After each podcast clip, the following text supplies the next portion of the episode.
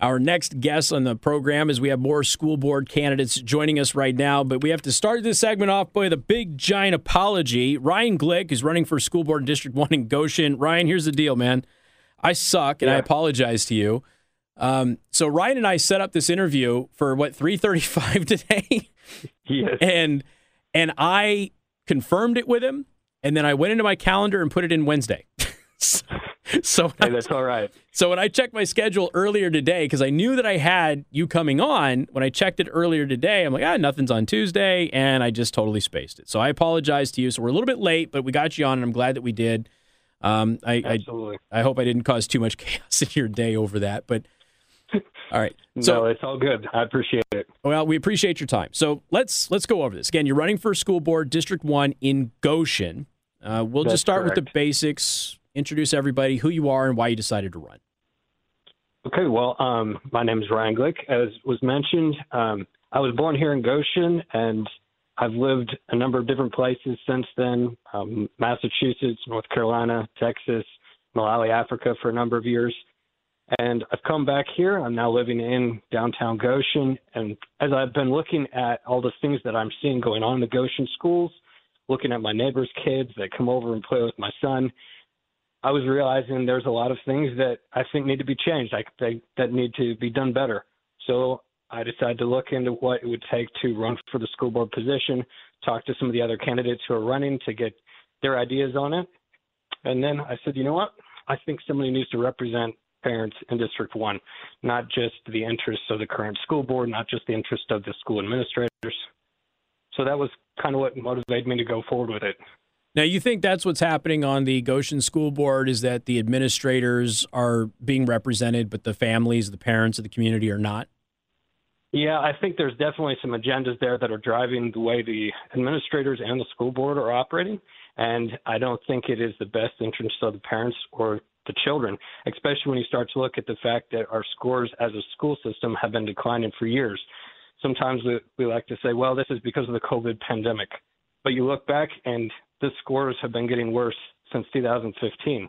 They were getting better up to that point. We'd gotten up to 60% reading and math proficiency in the third through eighth grade.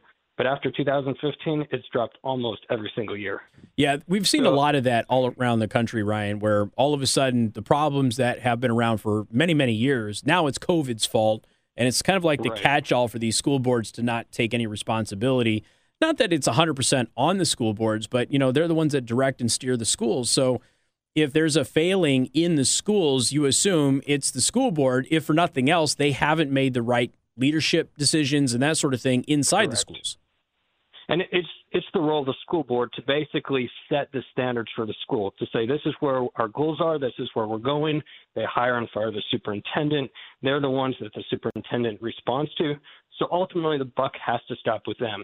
And I realize that there are issues that you have to deal with on a community level that some communities are going to be harder to deal with than other communities. Mm-hmm. But to simply say, well, it's all outside of our control, we're not at fault, we know we're the best system that's got similar demographics to what we have, that's basically passing off the buck, saying we're not responsible. And then I hear the same board members that are on the board when they're campaigning, they're saying, well, our goal is to raise scores. We've been there for four years and it's gotten worse almost every single year. Yeah, yeah. So, you know, you can't blame that on COVID. Why should we give you another four years? Now, what I like, uh, first of all, you got a well-designed website. It's very easy to navigate. I might actually rip it off. To be perfectly honest with you. Um, but what I like is is right. it's right there at the top. I support. I oppose.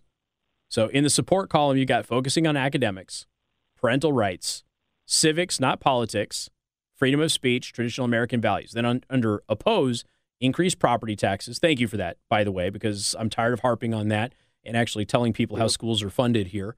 Uh, gender confusion, sexualizing children, sexualizing education, and racially driven educate education. So you see all of those things in which you oppose. You seeing all of those things in the Goshen schools? Absolutely, absolutely. Especially, I mean, even in public. Um, uh, I was at a school board meeting recently where they were talking about the Desmos math program. And while we got that removed from the schedule for Goshen schools, um, the Desmos math program says right on their website, this is about bringing racial equity to math. And they do it by subverting what I believe is the moral basis for looking at uh, ethnicity and morality. They they want to change the historical, I believe, biblical interpretation of race, and so we're having to fight this on pretty much every single level. They want to pervert our children and tell them things that aren't true about their ethnicity, about their worth. They want to define people by categories. So I'm saying no to that. Now, we've had a lot of reports in other school districts, not just around the country, but locally as well. Ryan, again, this is Ryan Glick. He's running for School Board District 1 in Goshen, um, where, you know, people like you who are running, who seem like you're just, you know, concerned citizens, oftentimes they're parents, sometimes they're grandparents, but they're just, they're running because they care about their community and they're, they feel like the school boards have gotten out of touch with that. Next thing you know, they're being labeled as extremists and all sorts of other ad hominem attacks. Are you experiencing anything like that in Goshen? Absolutely. I was at a, a meeting last night with the West Goshen Neighborhood Association, and we were dealing with a mailer that went to every single Goshen address, regardless of whether it was the Goshen school system, it hit uh, the Waunis school system, it hit people in the Concord, Middlebury school systems basically trying to say that we were part of a group called Purple for Parents, and we're extreme. We're about book banning. We're about uh, not protecting people regardless of their ethnicity. We don't value diversity. Uh, I've been called a fascist online. I've had people tell me that I'm trying to oppress. I mean, it, it's been ridiculous. And that's coming from someone. My wife is Ethiopian. My son is African uh, we're a family of immigrants. My sister-in-law is Chinese, so we we love diversity. I live in a Hispanic neighborhood. We have lots of Hispanic kids over, so it's ridiculous. Didn't you say that you spent some time in Africa as well? Yes, I spent four years there. Uh, what did you do in Africa? So I was working with uh, a group called um, Crown Financial Ministries. So we were teaching basically how to be good stewards of everything that God has given to you. Mm-hmm. So especially for the people I was with, they were farmers. So, how do you be a good steward of the land? We taught organic farming, we taught the gospel, we did uh, outreaches in villages. So, yeah, it was a, an amazing experience. So, not the type of thing that you would expect a racist to do. Correct. Yeah. Um, I, I wouldn't expect a racist to have the mixed family that you have either. But this is kind of what's ended up happening. And we've seen this obviously for decades. You know, I'm in politics, so this is something that comes up with me a lot. But you know, you're just running for school board for crying out loud. And right. school board races used to never have any attention, and now there's just you know organized opposition to anybody who might want to come in there and say, "Hey, uh, we don't want pornography in schools and stuff like that," which is what most of the complaints have been. Actually, they've shifted away from the the COVID stuff. Right. It's CRT and and uh, pornography.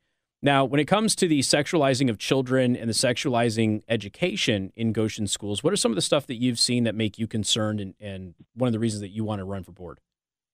Well, uh, there has been a push for increase in the uh, what they call the comprehensive sex education. I've seen papers coming out where they had students define, excuse me, define terms like cisgender, transgender, bisexual, so they're trying to introduce all these things. They had a, a middle school teacher who was trying to do a drag show for kids. Mm-hmm. Um, we've had kids who are saying we're gay coming out and trying to speak against uh, some of the school board candidates. So there is this push for acceptance. I had one person tell me that their their middle school kids, their teacher was saying, well, their pronouns are they and them. So we have this agenda to change the way nature is designed and created to be, and it's being pushed on kids who don't know better. They, you know, they need to be just taught mathematics. They need to be taught reading, writing, their skills, their civics, learn how to critically think. And if their parents want to talk to them about some things, that's acceptable. Their parents can, but it shouldn't be forced on them in the schools, and especially without the parents' knowledge. Did you, when you got in involved in the school board race here, Ryan? Did you expect this to turn into a full fledged political campaign with mudslinging and everything? No, I did not. I don't I know anybody running for school board who expected that. To be perfectly honest with you, like I said, these races usually just go relatively unnoticed, and now I mean they're full fledged like congressional campaigns almost, with some of the right. organization and mudslinging happening against people who are trying to unseat incumbents. Yeah, absolutely. And I mean, the amount that has been spent against us I mean, you're talking I, I don't know how much it costs to send a mailer to every single address in Goshen, but it's a postcard. Excuse me. Um, and I'm going to guess it was above fifteen thousand dollars just for that one mailer. So yeah, this is it, it's definitely intense. It, which is more than most races are, even spent by both candidates. By the way, uh, right. you have that much. So I, I guess looking at this, the fact that there's this organized smear campaign where they're lying about you and sending these mailers out and stuff like that. Um, do you think that maybe perhaps there is a a bigger entity that is behind the opposition of you? And if so, why do you think that is? I mean, I've heard rumors that uh, the unions are involved in this. I know that across the country, unions have opposed parental rights. They've opposed the oversight of the school boards. They like the control. They get their money from this. The heads of the unions make a lot of money by having teachers under their thumb. Uh, so everything that we're running for, basically to restore integrity to our school system, is going against them. And if you look at the ties of the unions to communist socialist agendas, the communist agenda says that you have to subvert morality. You have to get rid of the nuclear family. You have to change children's beliefs against their parents. And that's what the unions are doing. So, why do I think that there's this big push? I would say there's a union push. I believe that the people currently running the school system uh, would tend to be in agreement with the union as opposed to with families who say that's not the purpose of education. All right, Ryan, any closing arguments before I let you go? Well, um, you know, some people say, well, this is just, you know, my perspective, but there are groups, even groups that would be more leftist than I am, like Education Week, who are calling this out. They're saying that, uh, I even quote here, that 30 countries now outperform the United States in mathematics at the high school level. Many are ahead in science too.